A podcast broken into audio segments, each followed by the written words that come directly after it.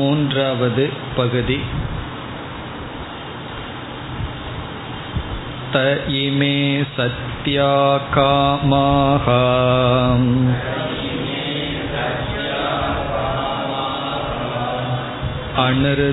अनृतापिधानाः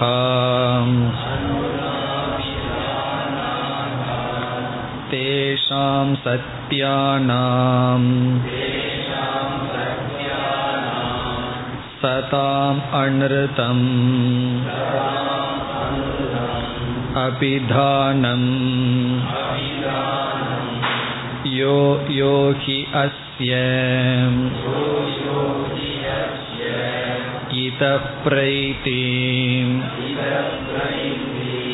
न तमिह दर्शनाय लभते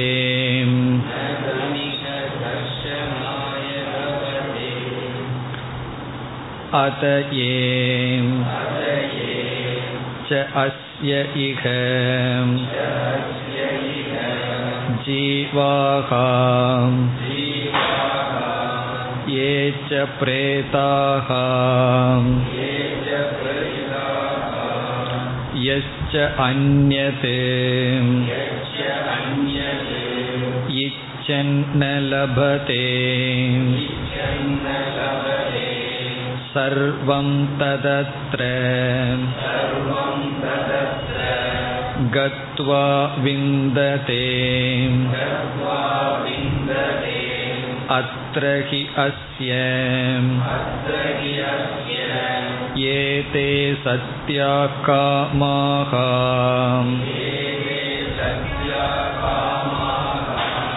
अनृतापिधानाः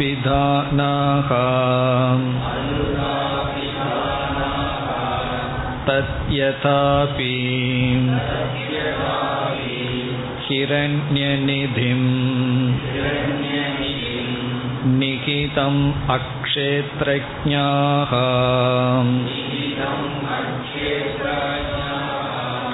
उपर्युपरि सञ्चरन्तः न विन्देयुः एवमेव इमा सर्वा प्रजाः अहरकर्गच्छन्त्यक एतं ब्रह्मलोकम् न विदन्ति अनृतेन हि प्रत्यूढाः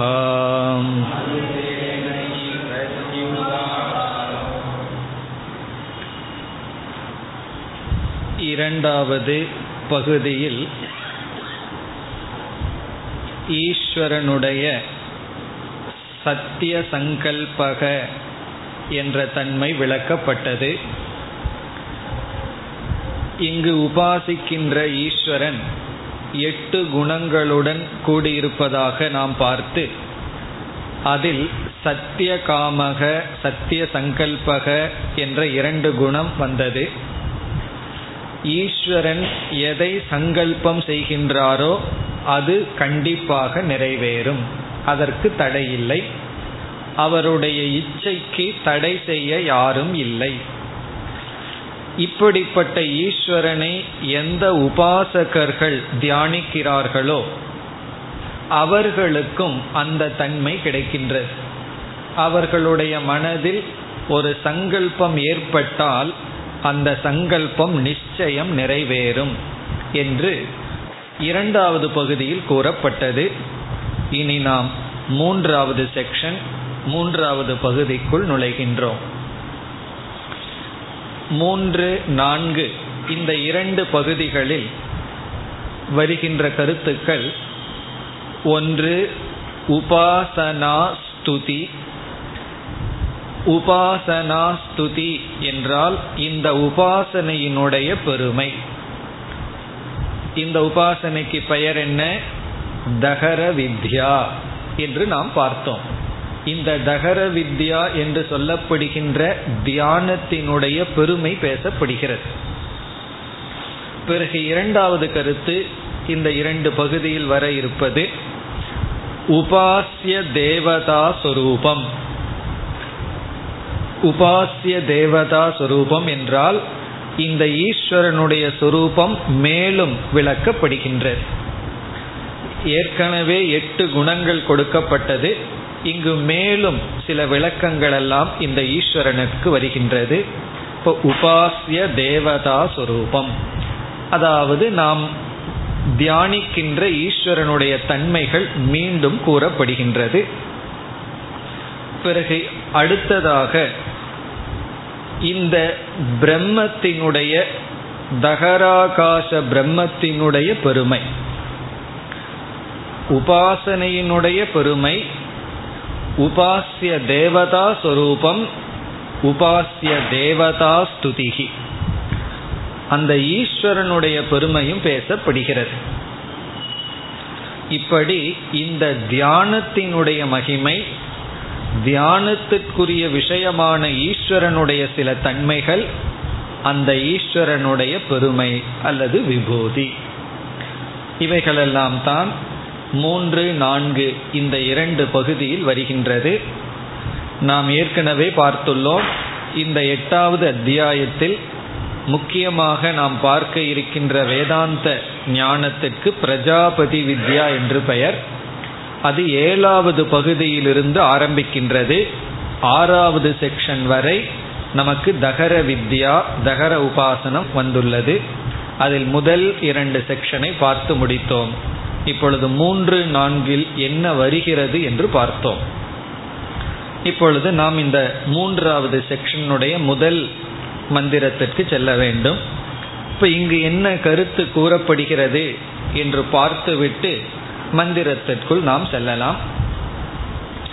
இங்கு மீண்டும் சத்திய சங்கல்பம் என்ற கருத்தானது வேறு கோணத்தில் விளக்கப்படுகின்றது. இந்த பகுதியானது உபாசனையினுடைய ஸ்துதி முதல் இரண்டு மந்திரங்கள் உபாசனா ஸ்துதி இரண்டாவது மந்திரத்திலேயே உபாசிய தேவதா சொரூபமும் வருகின்றது. குறிப்பாக இந்த முதல் பகுதியில் நமக்கு உபாசனையினுடைய பெருமை பேசப்படுகிறது. எப்படி பெருமை பேசப்படுகிறது என்றால் யார் இந்த உபாசனை செய்கிறார்களோ அவர்களுக்கு சத்திய சங்கல்பம் என்கின்ற குணம் கிடைக்கின்றது. அவர்கள் மனதில் எதை எண்ணுகிறார்களோ எதை விரும்புகிறார்களோ அது நிறைவேறுகிறது.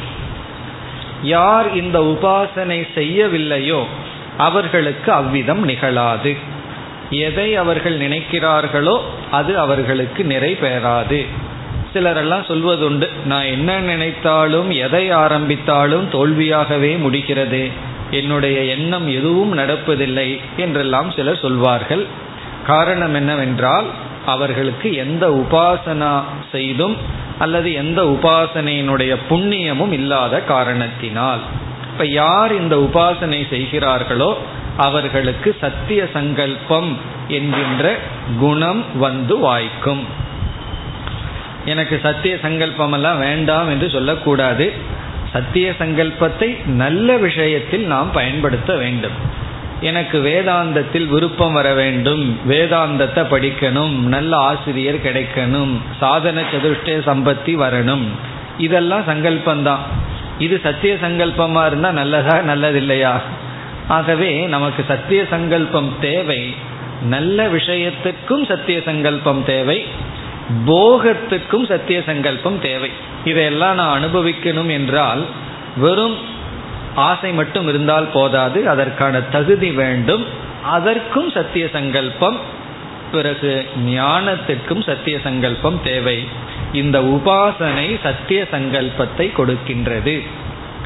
இவ்வளவு நேரம் சத்திய சங்கல்பம்னு சொல்ற அது மட்டும் புரியலேன்னு சொல்லிடக்கூடாது. சத்திய சங்கல்பம் என்றால் மனதிற்குள் ஒரு எண்ணம் உதித்து விட்டால் அது ஆசையாக வடிவெடுத்து நிறைவேறும். அப்படிப்பட்ட குணம் உபாசகனுக்கு கிடைக்கிறது. காரணம் இந்த உபாசனை அப்படிப்பட்ட பலனை கொடுக்கின்றது என்று இந்த உபாசனை பெருமைப்படுத்தப்படுகிறது. இப்ப சங்கரர் எப்படி இந்த அத்தியாயத்தை அறிமுகப்படுத்துகிறார் என்றால் சாதகர்களுக்கு உபாசனையில் உற்சாக ஜனனார்த்தம் உற்சாகத்தை ஊட்டுவதற்காக உபனிஷத் இவ்விதம் சொல்கிறது. இந்த உற்சாகம்ங்கிறது சங்கரரே சொல்றார். இந்த உற்சாகமா பண்ணுன்னு நம்ம சொல்லுவோம். அதைத்தான் சொல்கின்றார். நமக்கு இதில் ஒரு உற்சாகம் வரட்டும் விருப்பம் வரட்டும் இந்த உபாசனையில். என்பதற்காக இவ்விதம் உபனிஷத் இந்த உபாசனையினுடைய பெருமையை சொல்கிறது. இங்கு இனி ஒரு அழகான கருத்தும் வந்துள்ளது. என்னவென்றால் நாம் எதையெல்லாம் வெளியே அடைய விரும்புகின்றோமோ அவைகள் அனைத்தையும் நம்முடைய தகராசத்திற்குள்ளேயே பார்க்கலாம். வெளியே போய் கஷ்டப்பட்டு எதையெல்லாம் நம்ம அடைய விரும்புகிறோமோ யாரையெல்லாம் சந்திக்க விரும்புகின்றோமோ அவர்கள் உயிரோடு இருப்பவர்களாகட்டும் இறந்தவர்களாகட்டும் அனைவரையும் நம்முடைய ஹிருதயத்திற்குள்ளேயே இந்த உபாசனையின் பலனாக அடையலாம். இப்போ எல்லாமே நமக்குள்ளதான் இருக்கின்றது. எல்லாவற்றையும் நமக்குள்ளேயே பார்த்து மகிழலாம் அடையலாம். அப்படி இருந்தால் சங்கல்பமும் நமக்குள்ளேயே இருக்கின்றது. சங்கல்பம் வெளியே ஒன்றும் இருப்பதில்லை. அதை போய் பிடிச்சிட்டேன்னா சத்திய சங்கல்பம் எங்கேயோ வெளியே இருக்கு. அதை நான் பிடித்து விட்டால் எல்லாம் எனக்கு கிடைத்துவிடும் சொல்ல வேண்டாம். ஏன்னா அந்த சங்கல்பமும் நமக்குள்ள இருக்கு. அடைய வேண்டிய பொருள்களும் நமக்குள்ளேயே இருக்கிறது என்றால் இப்பொழுது ஏன் நமக்கு சத்திய சங்கல்பமாக இல்லை. நம்ம நினைக்கிறத சங்கல்பமெல்லாம் ஏன் ஆசையாக உருவெடுப்பதில்லை? பிறகு அது நிறைவேறுவதில்லை என்ற ஒரு கேள்வி வருகிறது. நம்மெல்லாம் அசத்திய சங்கல்பங்களாக இருப்பதற்கு என்ன காரணம்? இந்த உபாசனை பண்ணா நமக்கு சத்திய சங்கல்பம் வரும். இப்பொழுது நமக்கு எந்த ஆசையும் நிறைவேறுவதில்லை எந்த முயற்சியும் நமக்கு பலன் கொடுப்பதில்லையே அதற்கு என்ன காரணம்? அந்த காரணத்தை இங்கு உபனிஷத் நமக்கு கூறுகின்றது. ஒருவனுக்கு ஒருவனுடைய சத்திய சங்கல்பம் அவன் மனதில் இருக்கின்ற அனைத்து ஆசைகளும் அல்லது அனைத்து பொருள்களும் எதனாலோயோ மூடப்பட்டுள்ளது என்று சொல்கின்றது உபனிஷத். அது என்ன என்ற வார்த்தையை பார்த்துவிட்டு விளக்கத்திற்கு வரலாம். இப்பொழுது மந்திரத்திற்குள் சென்றால் த இமே சத்தியாகா காமாகா. தே இமே என்றால் இந்த சத்தியாகா காமாகா. அனைத்து ஆசைகளும். இங்க வந்து ஆசை ஆசைப்படுகின்ற பொருள்கள் அனைத்தும் நம்ம எதையெல்லாம் விரும்புகின்றோமோ அடைவதற்கு அவைகள் அனைத்தும் அனுருத்த அபிதானாகா. அபிதானம் என்றால் மூடுதல் மறைத்து வைத்தல் கவரிங் அப்படின்னு அர்த்தம். அபிதானம் என்றால் மூடுதல் அனிருத்தம் என்றால் பொய் என்று பொருள். அனிருத்த அபிதானாகா என்றால் பொய்யினால் மூடப்பட்டுள்ளது பொய்மையினால் மூடப்பட்டுள்ளது அல்லது மறைக்கப்பட்டுள்ளது. சத்தியமான காமங்கள் சங்கல்பங்கள் பிறகு மீண்டும் தேஷாம் சத்தியானாம் சதாம் அனுருதம் அபிதானம். தேஷாம்னா அவைகளுடைய சத்தியானாம் சதாம். அவைகள் சத்தியமாக இருந்த போதிலும் அனிருத்தம் அபிதானம். அது வரைக்கும் நம்ம இப்பொழுது பார்ப்போம். அனிருத்தம் அபிதானம்னா இங்கு மூடுதல் என்பது பொய். பொய்யினால் மூடப்பட்டுள்ளது. அதாவது இங்கு என்ன சொல்லப்படுகிறது? நமக்குள் இருக்கின்ற ஆசைகள் சத்திய சங்கல்பங்களாகவும் சத்திய காமங்களாகவும் இருந்த போதிலும் அது பொய்யினால் மூடப்பட்டுள்ளது. அனுதத்தினால் மறைக்கப்பட்டுள்ளது. அதை நாம் நீக்கினால் பிறகு நமக்குள் வருகின்ற காமங்கள் சங்கல்பங்கள் சத்தியமாக இருக்கும்.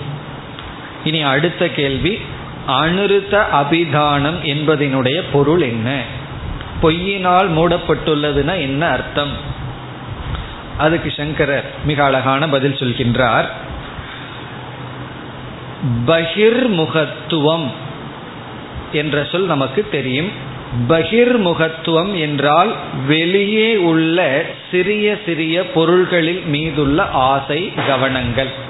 எப்பொழுதுமே வெளியையே பார்த்து கொண்டிருத்தல் அந்தர்முகம்னா சற்று உள்ளே பார்த்தல். இங்கு அனிருத்தம் என்ற சொல்லுக்கு பொருள் பகிர்முகத்துவம் என்பதுதான். பகிர்முகத்துவம்னா வெளியே இருக்கின்ற அல்பமான ஆசைகள். சங்கரர் சில உதாரணம் கொடுக்கிறார். உணவு ஆடை நமக்கு வந்து உடுத்திக்கிற ஆடையில இருக்கின்ற விருப்பங்கள் உணவுல இது போன்ற சில வெளியே இருக்கின்ற அல்ப விஷயங்களில் இருக்கின்ற ஆசை. அந்த போக இச்சை அதுதான் பகிர்முகத்துவம் என்று சொல்லப்படுகிறது. பகிர்முகத்துவம்னா சின்ன சின்ன விஷயங்கள்ல முழு ஆசை. இப்ப ட்ரெஸ்ஸுக்கும் உணவுக்கும் மற்றதுக்கும் கொடுக்க வேண்டிய அளவு தான் முக்கியத்துவம் கொடுக்கணும். ஆனா அதுவே முடிவாக லட்சியமாக மக்கள் கொண்டு அதிலேயே மூழ்கி விடுகிறார்கள். இதுதான் பகிர்முகத்துவம் என்று சொல்வது. சரி இந்த பகிர்முகத்துவம் ஏன் வந்தது என்று கேட்டால் அதற்கு காரணம் மித்தியா ஞானம் அல்லது மோகம். மோகம்தான் பகிர்முகத்துக்கு காரணம். மோகம்னா நமக்கு தெரியும். அதற்கு இனி ஒரு சமஸ்கிருத சொல் மித்தியா ஞானம் மித்தியா ஞானத்துக்கு ஆங்கிலத்தில் சொல்லணும்னா ராங் வேல்யூ தப்பான இடத்துல நாம வைக்கின்ற மதிப்பு. இந்த வேல்யூ வந்து மிஸ்பிளேஸ்டு வேல்யூன்னு சொல்ற ஒரு பொருளுக்கு எவ்வளவு மதிப்பு எவ்வளவு வேல்யூ கொடுக்கணுமோ அவ்வளவுதான் கொடுக்கணும். அதற்கு மேல நம்ம வேல்யூ கொடுக்கறதுனால அவைகளெல்லாம் சத்தியமாகிவிட்டு அவைகளெல்லாம் ஆசைக்குரிய பொருளாயி நம்முடைய கவனம் முழுவதும் வெளியே இருக்கின்ற அல்பமான விஷயங்களில் சென்று விட்டது. அப்படி இங்கு அனுருத்தம் என்றால் மோகம் அல்லது மித்தியா ஞானம் மிஸ்பிளேஸ்டு வேல்யூ அதனுடைய ரிசல்ட் என்னன்னு சொன்னா மனம் வெளி விஷயங்களில் ஈர்க்கப்பட்டு விட்டது. வெளியில எத்தனையோ நல்ல விஷயம் இருக்கு. ஆனா அல்பமான விஷயங்களில் மனம் ஈர்க்கப்பட்டு விட்டது. அப்படி மனம் ஈர்க்கப்பட்டு விட்ட காரணத்தினால் நமக்குள் இருக்கின்ற உயர்ந்த மேலான சத்திய சங்கல்பமானது வெளிப்படுவதில்லை. அப்ப இங்க சத்திய காமம் சத்திய சங்கல்பம் எதனால் மூடப்பட்டுள்ளது என்றால் நம்முடைய பகிர்முகத்தினால் மூடப்பட்டுள்ளது. அப்படி என்றால் யார் பகிர் விஷயங்களிலிருந்து சற்று அந்தர்முகமாக வந்து அந்த மோகங்களிலிருந்து சற்று விடுதலை அடைந்து இந்த உபாசனையை மேற்கொள்கின்றார்களோ அல்லது இந்த உபாசனை தான் இல்லை ஏதாவது விதத்தில் மனதை ஒருமுகப்படுத்துகிறார்களோ அவர்களுக்கு அந்த திரை விலகுகின்றது அவர்களுடைய ஆசைகளானது பூர்த்தி அடைகிறது. அவர்கள் சத்திய சங்கல்பர்கள் ஆகிறார்கள். சத்திய காமர்களாக ஆகிறார்கள். இப்ப நமக்குள்ளேயே அனைத்து பொருள்களும் அனைத்து விதமான சத்தியங்களும் இருந்தாலும் அது ஏன் வெளிப்படுவதில்லை? அதை ஏன் நாம் அனுபவிக்க முடிவதில்லை என்றால் அதற்கு காரணம் பகிர்முகத்துவம். இப்ப இந்த கருத்து தான் இந்த ரெண்டு மந்திரத்தினுடைய மைய கருத்து சாரம். அதாவது எந்தெந்த பொருளை நாம் எங்கே போய் அனுபவிக்க விரும்புகிறோமோ அதையெல்லாம் நமக்குள்ளேயே பார்த்து அடையலாமா? இப்போ ஒருவரோட நான் பார்க்கணும் பேசணும்னா இந்த உபாசகன் என்ன செய்கின்றான்? அவனுடைய ஹிருதய ஆகாசத்திற்குள்ளே போனாவே அந்த பொருளை அவன் அடைகின்றான். இப்ப எல்லா ஆசைப்படுகின்ற பொருள்களும் பிறகு எதையெல்லாம் ஆசைப்படுறோமோ அது கண் முன்னாடி வந்து நிற்கிற அளவுக்கு சத்திய காமம் சத்திய சங்கல்பம் நம்மிடம் இருந்த போதிலும் அதை நாம் அனுபவிக்காமல் தோல்வியில் இருக்கின்றோம். அதற்கு காரணம் என்ன என்றால் வெளியே உள்ள அல்ப விஷயங்களில் நம்முடைய மனம் சென்று விட்ட காரணத்தினால். அனுருத்த அபிதானம் என்றால் பகிர்முகத்தினால் மூடப்பட்டுள்ளது. வெளி விஷயங்களிலுள்ள இச்சையினால் மூடப்பட்டிருக்கின்றது. இதை வந்து கொஞ்சம் வேதாந்த ரீதியா பதில் சொல்ல வேண்டும் என்றால் இந்த இச்சா என்பது ஒரு விதமான சக்தி. ஆசைப்படுவது அப்படிங்கிறது ஒரு சக்தி. இச்சா சக்தின்னு சொல்றோம். ஒருவர் ஏன் பிரம்மத்தை அடையணும் சித்த சுத்தியை அடையணும் மோட்சத்தை அடையணும்னு ஆசைப்படுவதில்லை? என்று ஒரு கேள்வி. எல்லாத்துக்கும் சம்சாரத்திலிருந்து விடுதலை அடையணும்னு ஆசைதான். ஆனாலும் அந்த ஆசை ஒரு முமுட்சுத்துவமாக தீவிரமாக ஏன் வருவதில்லை? எல்லோருமே ஏன் மோட்சத்தை நாடுவதில்லை? என்றால் இந்த இச்சையானது கீழான விஷயங்களில் செலுத்தப்பட்ட காரணத்தினால் மேலான விஷயத்தில் செலுத்துவதற்கு அந்த இச்சையே இல்லாம போகி விடுகிறது. அப்ப என்ன செய்யலாம்? மோக்ஷத்தை அடைய வேண்டும் என்கின்ற இச்சையானது லௌகிகத்தில் இருக்கின்ற இச்சையினால் மூடப்பட்டுள்ளது. என்று சொன்னால் எப்படி சரியா இருக்குமோ அதே கருத்து தான் இங்கு சொல்லப்பட்டுள்ளது. நம்ம எதையுமே வேதாந்தத்தோட சேர்ந்து சொன்னோம்னா தான் புரியும். ஏன்னா அந்த இதுலயே திங்க் பண்ணி பழகி இருக்கோம் இப்போ இங்க சொன்ன ஒரு மாதிரியே புரியாத மாதிரி இருக்கும். இப்போ உதாரணமா எப்படி எடுத்துக்கொள்ளலாம்?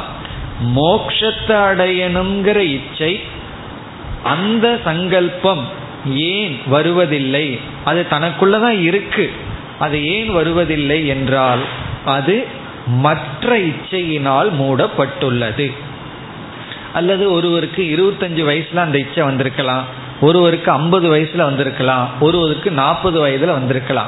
இப்போ அவரே நினைக்கலாம் இந்த நாற்பது அல்லது ஐம்பது வருடமா எனக்கு ஏன் இந்த இச்சை வரலினா இல்லை சில பேர்த்துக்கு ரிட்டையர்ட் ஆனதுக்கு அப்புறம் தான் இந்த இச்சை அப்படியே கொஞ்சம் கொஞ்சமா வரும். சரி அது வரைக்கும் எனக்கு ஏன் இந்த இச்சை வரவில்லை என்றால் இவருக்குள்ள ஏற்கனவே அந்த இச்சை இருந்திருக்கு. அந்த ஆசையானது மற்ற ஆசையினால் மூடப்பட்டிருக்கின்றது. அந்த ஆசை நீங்கியவுடன் பிறகு உள்ளே இருக்கின்ற முமுட்சுத்துவம் என்பது வெளிப்படுகின்றது. அதுபோல அப்படி இந்த இடத்துல சொல்லப்படவில்லை. அதை நான் உதாரணமாக நாம் பார்க்கின்றோம். அதுபோல எந்த ஒரு சத்திய சங்கல்பம் சத்திய காமமும் வெளியே இருக்கின்ற அல்ப ஆசையினால் மூடப்பட்டுள்ளது. ஒருவன் உபாசகனாக ஆக வேண்டுமென்றால் அல்ப விஷயங்களிலிருந்து இவன் விடுதலை அடைய வேண்டும். அதனாலதான் உபாசகன் வந்து உபாசகனுக்கு முக்கியமான ஒரு இன்ஸ்ட்ரக்ஷன் என்னன்னு சொன்னா அவன் மற்றவர்கள் விஷயத்துல தலையிட மாட்டான் தலையிடக்கூடாது. ஏன்னா இவன் விஷயத்துல இவன் தலையிடுறதே பெரிய விஷயமா பெரிய டிஸ்ட்ராக்ஷன் நினைச்சிட்டு இருக்கான். இனி இனி ஒருவருடைய விஷயத்துல அவன் எப்படி தலையிடுவான்? உபாசகன்னு சொன்னாவே நிவிருத்தக. சற்று விலகியவன். இப்ப வெளி விஷயங்களிலிருந்து விலகி தனக்குள்ளே இருக்கின்ற அந்த சத்திய சங்கல்பத்தை இவன் மேல் கொண்டு வருகின்றான். இப்ப வெளியிருந்து இவன் விலகுவதுதான் இந்த ஆசையை மூடி இருக்கின்றதை நீக்குதல். அப்ப அதுதான் இங்கு உபனிஷத் சொல்லி இப்படி எல்லோரிடமும் சத்திய சங்கல்பம் சத்திய காமம் இருந்த போதிலும் எல்லோருக்கும் அது வெளிப்படாததற்கு காரணம் அனிருத்த அபிதானாகா. இந்த உண்மையான ஆசை பொய்யான ஆசையினால் மூடப்பட்டிருக்கின்றது. மீண்டும் உபனிஷத் வலியுறுத்தி சொல்கின்றது தேஷாம் சத்தியானாம் சதாம். சதாம்னா அது சத்தியமாக இருந்த போதிலும் அது சத்தியமாகத்தான் இருக்கு. இருந்தாலும் அனிருத்தம் அபிதானம்.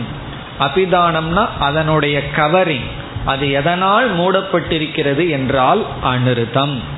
அனிருத்தம்ங்கிறதுக்கு பொய்யின் அர்த்தம் ஆனா இந்த இடத்துல பொய் என்றால் பொய்யான ஞானம் மித்தியா ஞானம் மித்தியா ஞானத்திலிருந்து உருவான பகிர்முகத்துவம் என்று பொருள். இப்ப இங்க அனிருத்தம்னா அனிருதத்தினுடைய எஃபெக்டான பகிர்முகத்துவம். நம்ம எளிமையா புரிந்து கொள்ள வேண்டும் என்றால் அல்ப ஆசைகளினால் பெரிய ஆசையானது உயர்ந்த லட்சியமானது மூடப்பட்டிருக்கின்றது. ஏன் அல்பங்கிற வார்த்தையை இங்க நான் பயன்படுத்துகின்றேன்னா ஞாபகம் இருக்குமோ? யோவை பூமா தத் அமிர்தம் பிறகு எத் மர்த்தியம் தத் அல்பம். இந்த அல்பம்ங்கிற வார்த்தையை நம்ம போன செக்ஷன்ல படிச்சிருக்கோம். பூமாவுக்கு ஆப்போசிட்டா உபனிஷத் சொன்ன வார்த்தை அல்பம். அதனாலதான் எவைகளெல்லாம் அல்பமான பொருள்களோ அதுல மனம் இருக்கின்ற காரணத்தினால் மேலான இடத்துக்கு மனம் வருவதில்லை. என்று இப்ப இந்த இடத்துல உபனிஷத் நமக்கு என்ன சொன்னது? ஏன் எல்லோருக்கும் இருக்கின்ற இந்த சத்திய சங்கல்பம் சத்திய காமங்கிற குணம் மூடப்பட்டிருக்கிறது என்று சொல்லி பிறகு அடுத்த பகுதியில் யார் இந்த உபாசனை செய்யவில்லையோ அவர்களால் எதையும் பார்க்க முடியாது. இப்ப உபாசகன் செய்தவர்களை பற்றி என்ன பார்த்தோம்? அவர் சகோதரனாகலாம் தாயாகலாம் தந்தையாகலாம் இறந்திருந்தாலும் அவர்களை தன்னுடைய மனதிற்குள்ளேயே பார்க்கிறார்கள்னு பார்த்தோம். இப்போ ஒரு உபாசகனுடைய உறவினர்கள் யாராவது இறந்து விட்டார்கள் அவர்களை இவன் பார்க்க விரும்பினால் இவன் அந்த சங்கல்பத்தினாலேயே தகராகாசத்திற்குள்ளிருந்தே அவர்களை இவன் பார்க்கின்றான்னு பார்த்தோம். இங்கு உபாசனை செய்யாதவனால் பார்க்க முடியாது. அந்த கருத்து சொல்லப்படுகிறது. யக யக ஹி அஸ்ய. அஸ்ய என்றால் அஸ்ய அனுபாசகஸ்ய உபாசனை செய்யாதவனுக்கு. ஜெந்தோகோ மனிதர்களுடைய உபாசனை செய்யாதவர்களுடைய. யக யக இதக பிரைதி. எவர்களெல்லாம் இங்கிருந்து இறந்து சென்று விட்டார்களோ யக யகன எவர்களெல்லாம் பிரைத்தினா இறந்து விட்டார்களோ? ந தம் இக தர்ஷனாய லபதே. அவர்களை பார்க்க முடியாது. யாருக்கு? உபாசனை செய்யாதவனுக்கு. அஸ்ய அவனுக்கு ந லபதே அவனுக்கு கிடைக்காது. தம் அவர்களை இக இங்கு தர்ஷனாய பார்ப்பதற்கு. இப்போ உபாசனை செய்யாதவர்களுக்கு ஒருவன் இங்கிருந்து இறந்து சென்று விட்டால் அவர்களை பார்க்க முடியாது.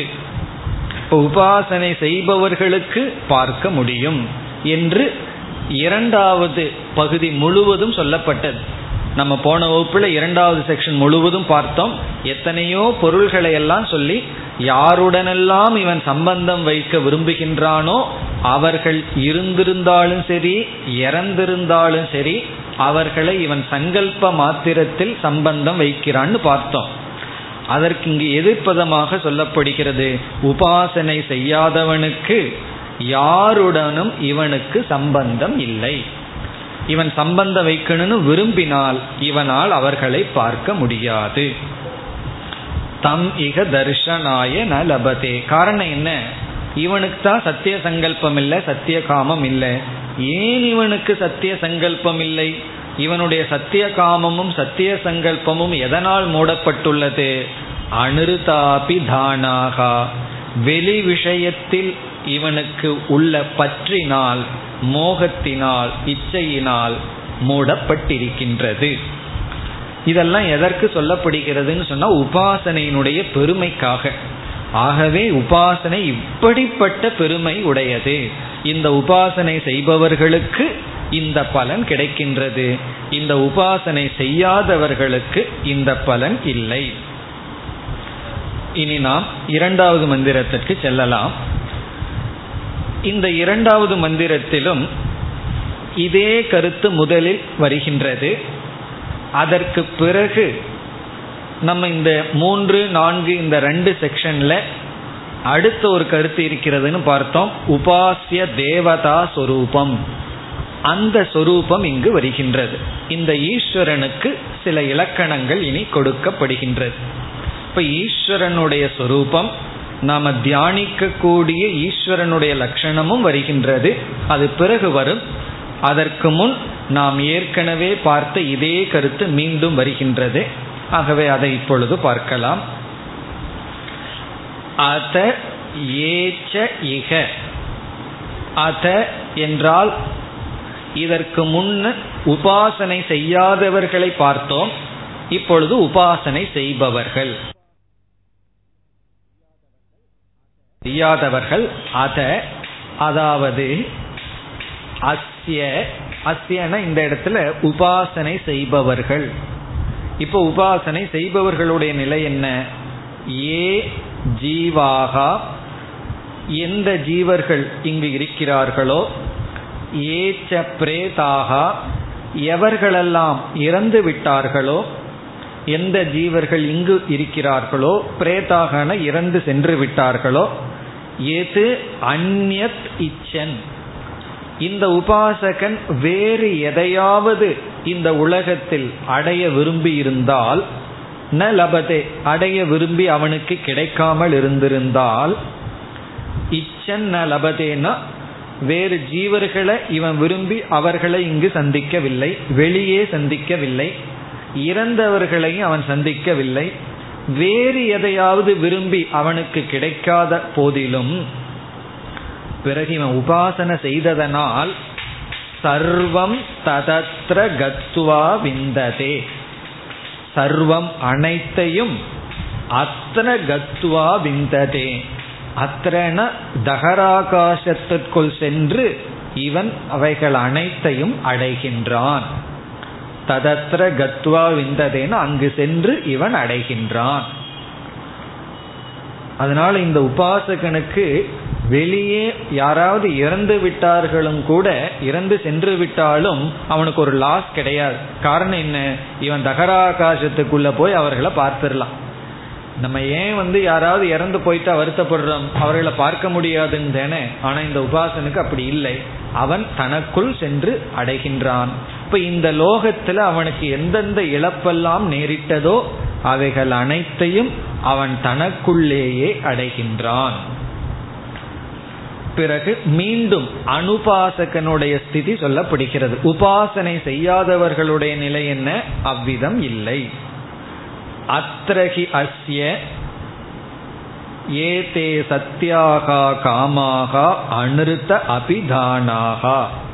மீண்டும் இந்த ஆசைகளெல்லாம் சத்தியாக காமாக அனிருத்த அபிதானாக. அனிருதத்தினால் மூடப்பட்டுள்ளது. அனிருதம்னா பொய். இந்த இடத்துல பொய் என்ற சொல்லுக்கு பொருள் பொய் என்றால் பொய்யான அறிவு. அந்த பொய்யான அறிவிலிருந்து தோன்றிய பகிர்முகத்துவம். வெளி விஷயங்களில் இருக்கின்ற அல்பமான ஆசைகளினால் உயர்ந்த ஆசையானது மூடப்பட்டிருக்கின்றது. அதனாலதான் நம்ம வந்து உயர்ந்த ஆசையை அடையணும்னு சொன்னோம்னா தாழ்ந்த ஆசைகளை விட்டுத்தான் ஆகணும். இல்லை ரெண்டையும் வச்சுக்கிறேனே. ஒரு பக்கம் இதையே வச்சுக்கிறேன் ஒரு பக்கம் இதையே வச்சுக்கிறேனேன்னு சொல்லலாம். ஆனால் வந்து உபனிஷத்து முடியாதுன்னு சொல்கின்றது. காரணம் இங்கே அல்லது எந்த உபநிஷத்தில் சொல்லப்பட்டுள்ளதுன்னா ஸ்ரேயஸ்ச பிரேயஸ்ச மனுஷ்ய மேதக. இந்த ஸ்ரேயஸ் பிரேயஸ்னு ரெண்டு வருது. ஆனால் ஸ்ரேயஸ்னு சொன்னால் நன்மை பிரேயஸ்னு சொன்னா இன்பம். இன்பம் நன்மைன்னு ரெண்டு நம்ம தேடி வருது. ஒருவர் சொல்றாரு நான் ரெண்டையும் வச்சுக்கிறேனேன்னா. உபனிஷத் சொல்லுது தூரமேதே விபரீதே.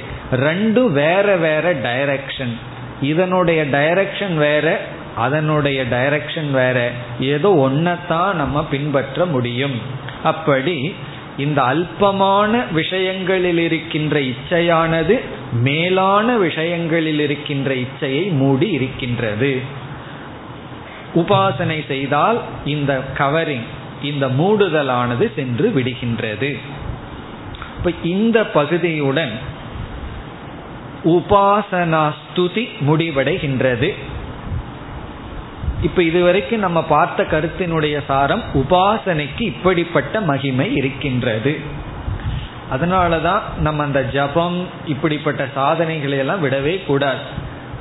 நமக்கு நல்ல சங்கல்பம் நல்ல காமம் வேணும்னு சொன்னா நம்ம சத்திய சங்கல்பனா இருக்கணும்னு சொன்னா உபாசகனாகவே நம்ம இருந்துட்டு இருக்கணும். பகிர்முகமாக போகிவிடக் கூடாது. ஏதோ விவகாரத்துக்கு கொஞ்சம் வெளியே போறோம் பிறகு மீண்டும் நமக்குள் வந்து விட வேண்டும். இனி அடுத்த பகுதி என்னவென்றால் உபாசிய தேவதா சுரூபம். நாம எந்த தேவதையை இங்கு உபாசிக்கின்றோம் என்றால் ஈஸ்வரன். அந்த ஈஸ்வரனை தியானிக்கின்றோம்.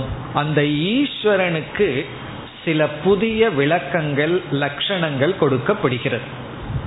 இனிமேல் வருகின்ற சில மந்திரங்கள் அது இந்த இடத்திலிருந்து ஆரம்பம் ஆகின்றது சில அழகான சொற்கள் ஈஸ்வரனுடைய தன்மையை விளக்க.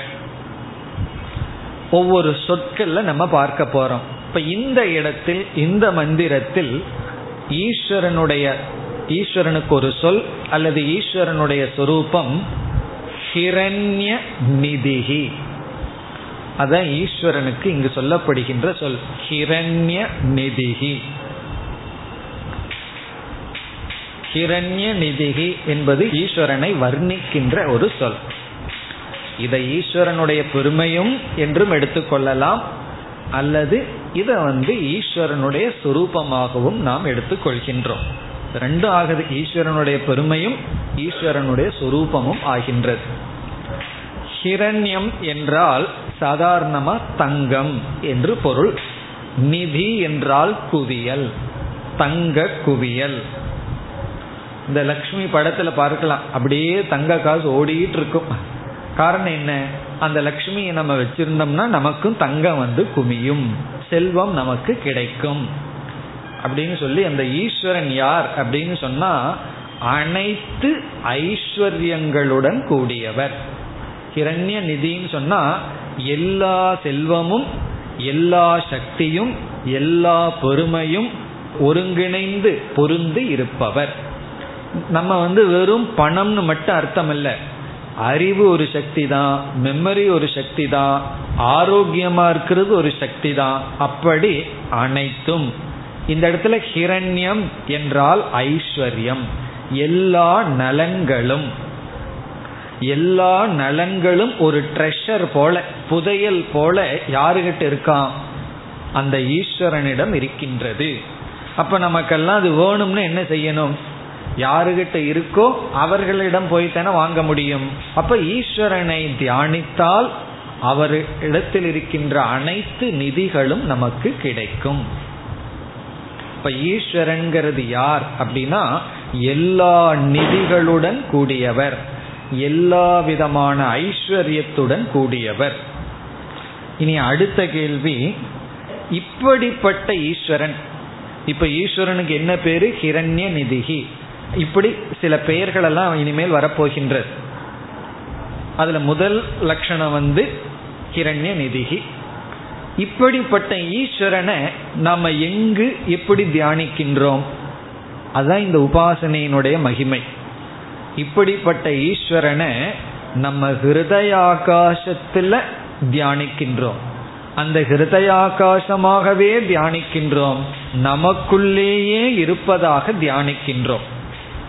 எப்படிப்பட்ட ஈஸ்வரன்? ஹிரண்ய நிதிகி அனைத்து ஐஸ்வர்யங்களுடன் கூடிய ஈஸ்வரன். அப்படிப்பட்ட ஈஸ்வரனை நம்ம ஹிருதயத்திற்குள்ள இருக்கிற மாதிரி தியானித்தால் அப்ப நம்ம ஹிருதயத்திற்குள்ள என்ன இருக்கு? அனைத்து ஐஸ்வர்யங்களும் நம்மிடத்திலேயே இருக்கின்றது.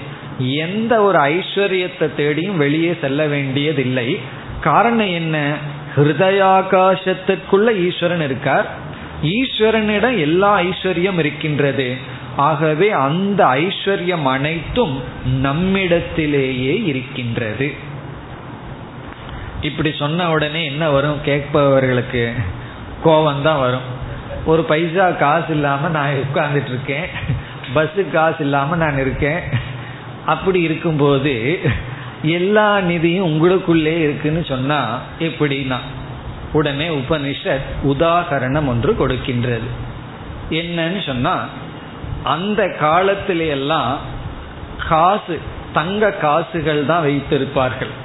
பேப்பர் கரன்சி எல்லாம் வரல. நகைகளாகவும் தங்க காசுகளாகவும் இருக்கு. பிறகு பேங்க்கும் கிடையாது. பேங்க்கும் அந்த காலத்தில் இல்லை.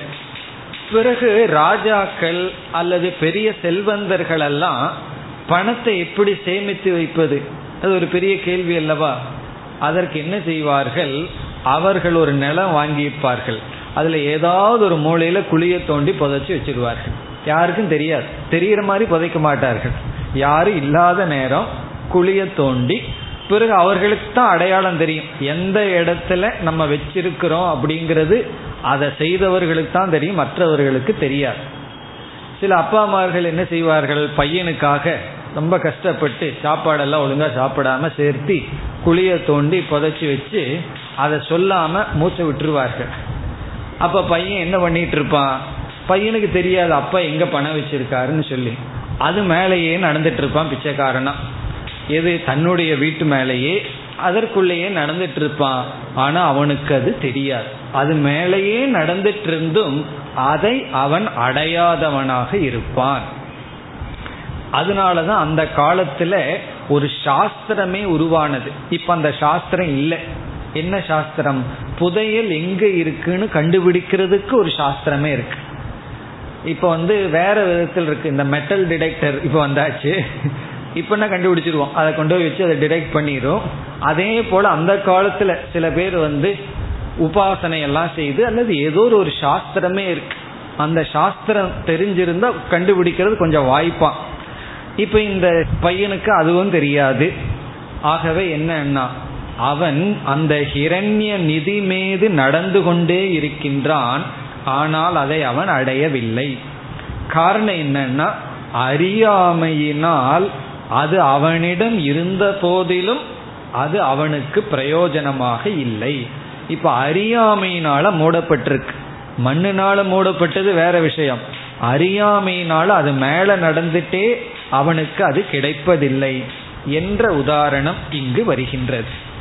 அதாவது தன்னுடைய கஷேத்திரத்தின் மீதேயே பணங்கள் அல்லது நகைகளெல்லாம் அல்லது ஆபரணங்கள் தங்கங்கள் எல்லாம் இருந்தும் அதை ஒருவனுக்கு அறியாமையினால் அடையாதது போல் எல்லா ஐஸ்வர்யமும் நமக்குள்ளே இருக்கு. எதையும் தேடி எங்கும் போக வேண்டாம். அனைத்தையும் நமக்குள்ளிருந்து பெறலாம். ஆனா இருந்தாலும் நமக்குள் இருந்து கொண்டே நாம் பெறாமல் இருப்பதற்கு காரணம் இந்த ஈஸ்வரனை பற்றிய அறியாமை. அதுதான் இனி இங்கு வருகின்றது.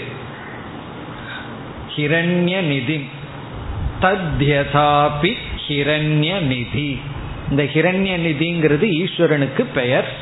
தத்யதாபி எவ்விதம் ஹிரண்ய நிதிம் நிகிதம் நிகிதம் என்றால் மறைக்கப்பட்டிருக்கின்றது புதைக்கப்பட்டிருக்கின்றது.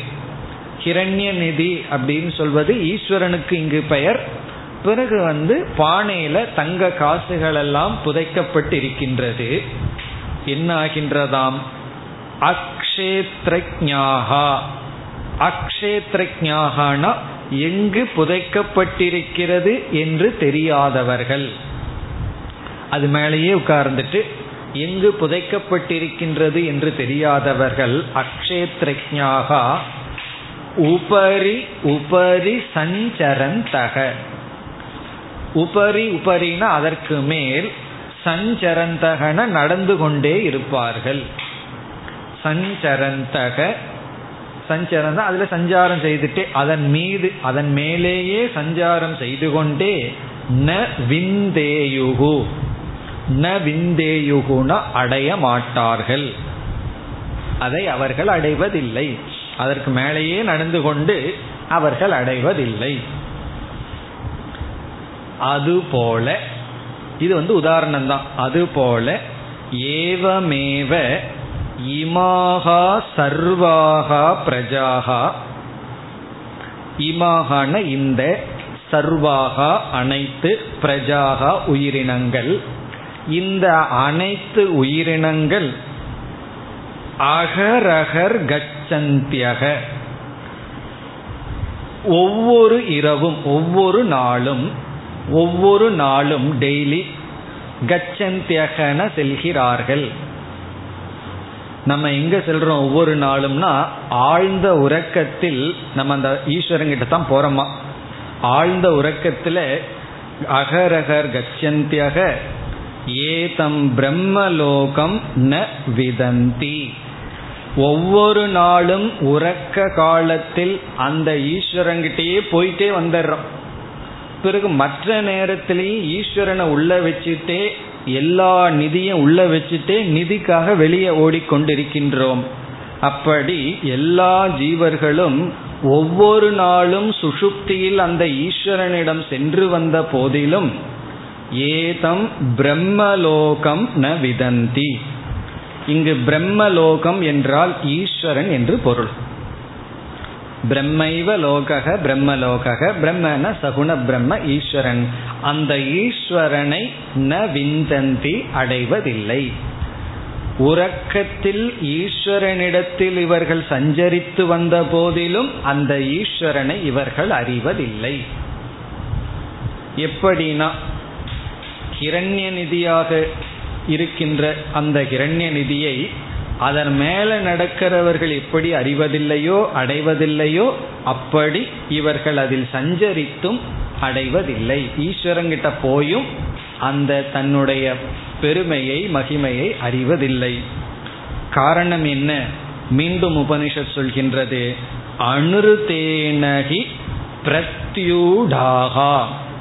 அனுருதேன பொய்யினால் பிரத்யூடாகனா இவர்கள் விளக்கப்பட்டிருக்கிறார்கள்.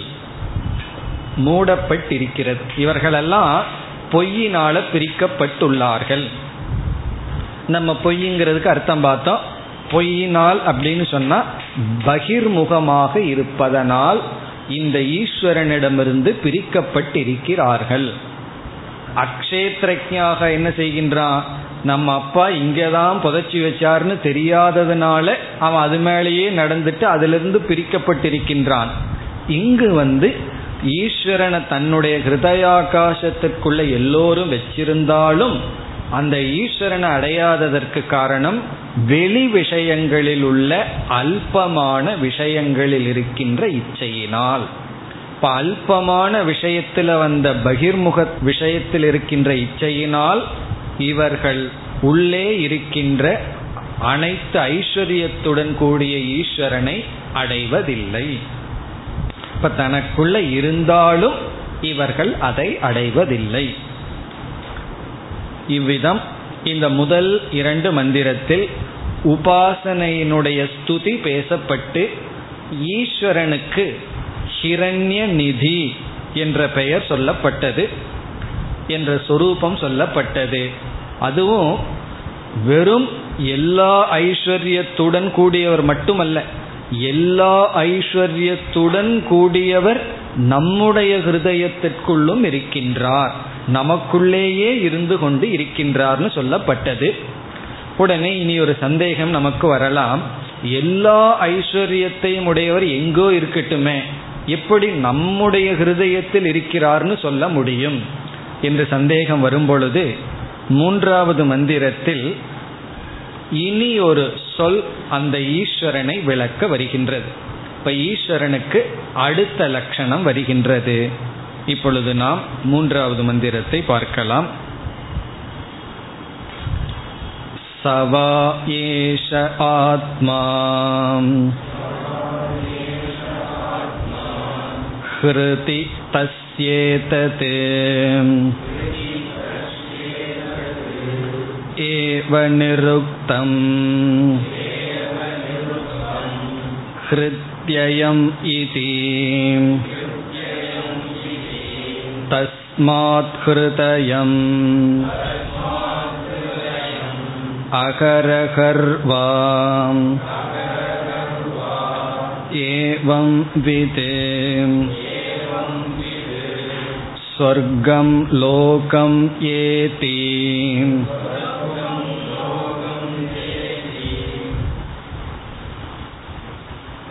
ஈஸ்வரனுக்கு கொடுக்கின்ற இரண்டாவது சொல் ஹிருதயம். ஹிருதயம் என்பதே ஈஸ்வரனுக்கு சொல்லப்படுகின்ற அடுத்த லட்சணம் அடுத்த சொரூபம். முதல் சொரூபம் வந்து ஹிரண்ய நிதிகி அனைத்து ஐஸ்வர்யங்களுடன் கூடியவர் இரண்டாவது ஹிருதயம். ஹிருதயம்ங்கிற வார்த்தையே ஈஸ்வரனை விளக்குகின்ற சொல். இதனுடைய அர்த்தம் என்ன? அதாவது ஹிரண்ய நிதியாக இருக்கின்ற ஈஸ்வரன் தகராகாசத்துக்குள் இருந்த போதிலும் அவரை அடைவதில்லைன்னு சொன்னோம். உடனே சந்தேகம் வருகின்றது அது எப்படி அந்த ஈஸ்வரன் தகராகாசத்திற்குள் இருக்கிறார் என்றால் இந்த ஈஸ்வரனுக்கே ஹிருதயம் என்ற பெயர் இருப்பதனால். ஈஸ்வரன் ஹிருதயம்ங்கிற பெயரோடு இருக்கிறதுனால அவர் தகராகாசத்திற்குள் இருக்கிறார். அப்படி என்றால் ஹிருதயம் என்ற சொல்லினுடைய அர்த்தம் என்ன? அந்த நிருப்தி நிருப்தின்னு சொன்னா அந்த சொல்ல பிரித்து அர்த்தம் சொல்வது அது இங்கு சொல்லப்படுகிறது. ஹிருதயம் என்பது இங்கு எப்படி பிரிக்கப்படுகிறது? ஹிருதி அயம் என்று பிரிக்கப்படுகிறது. ஹிருதி அயம் ஹிருதயம்.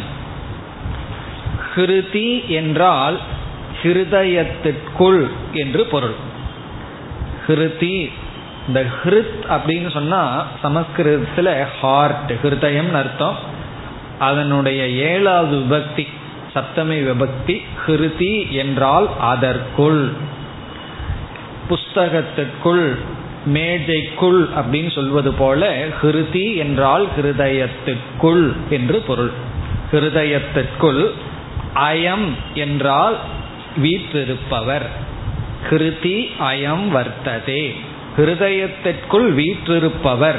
இது ஈஸ்வரனுக்கு இரண்டாவது லட்சணம். ஈஸ்வரனுக்கு முதல் லட்சணம் வந்து எல்லா ஐஸ்வர்யத்துடன் கூடியிருப்பவர். இவருக்கு இரண்டாவது லட்சணம் வந்து நம்முடைய ஹிருதயத்திற்குள் இருப்பவர். அதனாலதான் அந்த ஈஸ்வரனை ஹிருதயம் என்று அழைக்கின்றோம். இதெல்லாம் ஞானத்துக்கு ரொம்ப அருகில் இருக்கிற உபாசனை. அந்த ஈஸ்வரனையே நம்ம சுரூபமா பார்க்கிறோம். அது அறிவுல புரிஞ்சிட்டா ஞானம் புரியாம தியானம் பண்ணா உபாசனை. இப்ப இறைவனுக்கு இது இரண்டாவது சொல். இப்பொழுது மந்திரத்திற்குள் சென்றால் சக வா ஏஷக ஆத்மா ஹிருதி. அதோட ஃபுல் ஸ்டாப் ஏஷக ஆத்மா இதுவும் ஒரு மகா வாக்கியம் மாதிரியே வருது. இந்த ஆத்மா வந்து ஆத்மான இந்த இடத்துல ஈஸ்வரன் ஹிருதி வர்த்ததே. ஹிருதயத்திற்குள் இருக்கின்றார். ஹிருதிங்கிறதுக்கு அப்புறம் ஃபுல் ஸ்டாப் வச்சு மனசுக்குள்ள வர்த்ததேன்னு போடணும். ஹிருதி ஹிருதயத்திற்குள் வீற்றிருக்கின்றார். ஏஷக ஏஷகன நம்ம நம்ம ஆத்மாதான் ஈஸ்வரனாக ஹிருதயத்திற்குள் இருக்கின்றார். பிறகு எப்படி ஹிருதயத்திற்குள் இருக்கிறார்னு சொல்வீர்கள்? உபனிஷத்தே இந்த நிருக்தி நிருக்தம்னு ஒன்று சொல்வது. நிருக்தம்னா எட்டிமாலஜின்னு சொல்றது. ஒரு வார்த்தையை பிரித்து பொருள் சொல்வது. அதையே உபனிஷத்தே செய்கிறது. தஸ்ய ஏதத் ஏவ நிருக்தம். அந்த ஈஸ்வரனுக்கு இதுதான் விளக்கம். நிறுத்தம்னா அந்த சொல்ல பிரிச்சு பொருள் சொல்வது. ஒரு சொல்ல நம்ம பிரிச்சு அதனுடைய பொருள் சொல்வதற்கு பெயர் நிருத்தம் தஸ்யன அந்த ஈஸ்வரனுக்கு இதுதான் விளக்கம். நிறுத்தம் இந்த இடத்துல விளக்கம். ஹிருத்யம் இதி. அதை நம்ம சரியா பிரிச்சோம்னா ஹிருதி அயம் இதி. ஹிருத்தினா ஹிருதயத்திற்குள் அயம். இவர் வீற்றிருக்கின்றார். இப்ப ஹிருதயத்திற்குள் இவர் வீற்றிருக்கின்றார். ஆகவே என்ன? இரண்டாவது வரைக்கும் வந்தால் தஸ்மாத் ஹிருதயம். ஆகவே ஈஸ்வரனுக்கு ஹிருதயம் என்ற பெயர் கிடைக்கின்றது. இப்ப ஈஸ்வரனுடைய இனியொரு லட்சணம் என்ன? நம்முடைய ஹிருதயத்தில் இருப்பவர். முதல் லட்சணம் வந்து அனைத்து ஐஸ்வர்யத்துடன் கூடி இருப்பவர். ரெண்டையும் சேர்ந்துனா என்ன கிடைக்குது? அனைத்து ஐஸ்வர்யமும் நமக்குள்ளேயே இருக்கின்றது. இதை யார் அடைவார்கள்? எல்லா ஐஸ்வர்யத்தையும் தனக்குள் யார் அடைவார்கள்? அகரகர்வா ஏவம் விது சொர்க்கம் லோகம் ஏதி. ஏவம் விது இந்த உண்மையை தெரிந்து உபாசனை செய்பவர்கள் அகரகர். ஒவ்வொரு நாளும் அதாவது உறங்கப் போகும் பொழுதும் சுஷுப்தியும் சொர்க்கம் லோகம் ஏதி. இங்கெல்லாம் ரொம்ப பெக்கூலியரா இருக்கு வார்த்தைகள்.